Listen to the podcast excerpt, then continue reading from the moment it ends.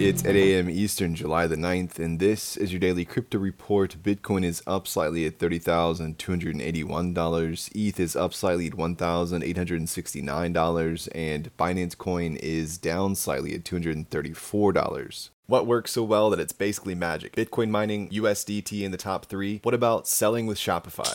Shopify is the global commerce platform that helps you sell at every stage of your business. From launching your online shop to did we just hit a million orders? Shopify is there to help you grow. From their all in one e commerce platform to their in person point of sale system. Wherever and whatever you're selling, turn browsers into buyers with the internet's best converting checkout, up to 36% better compared to other leading commerce platforms. Sell more with less effort thanks to their new AI solution, Shopify Magic. My favorite thing about Shopify is no matter how much you want to grow, they have the solutions you need to take control and level up your business business. Shopify powers 10% of all e commerce in the US and millions of other entrepreneurs across 175 countries. Plus, Shopify's award winning help is there to support you every step of the way. Businesses that grow, grow with Shopify. Sign up for a $1 per month trial period at shopify.com slash DCR, all lowercase. Go to shopify.com slash DCR to grow your business, no matter what stage you're at. Shopify.com slash DCR.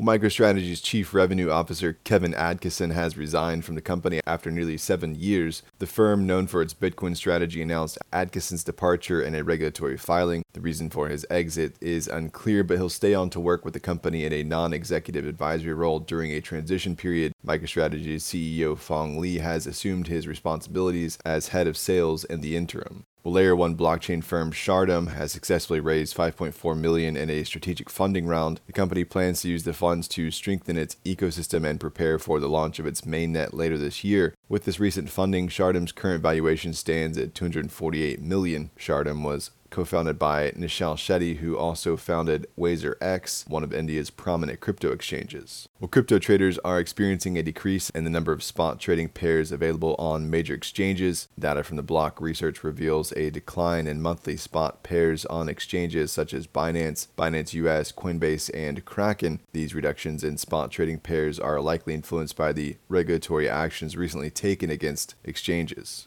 Arbitrum's DAO took a significant step towards accountability and transparent governance by locking up 700 million ARB tokens valued at 770 million into a vesting contract. The tokens will be gradually released to the Arbitrum Foundation over a four year period. This move follows the approval of the AIP 1.1 proposal, which aimed to address concerns over transparency and control within the ecosystem. The DAO's decision to lock up the tokens in a vesting contract demonstrates its commitment to responsible governance and decision making in the Arbitrum ecosystem. And finally, some NFT news the Bored Ape Yacht Club NFT collection is facing a decline in its floor price, reaching its lowest point in almost two years. The trend has raised concerns about the overall value of the collection. NFT royal payments have also seen a decrease this month, leading to conflicts between creators, platforms, and collectors over the issue. The ongoing disagreement has impacted the payouts to creators. Also, this week, Autograph, the sports collectibles site owned by Tom Brady, is reportedly planning to make changes to its approach in the crypto space, distancing themselves somewhat from Web3 to sharpen their pitch. That's all for us today. Visit us at dailycryptoreport.io for sources and links, and listen to us everywhere else you podcast under Daily Crypto Report.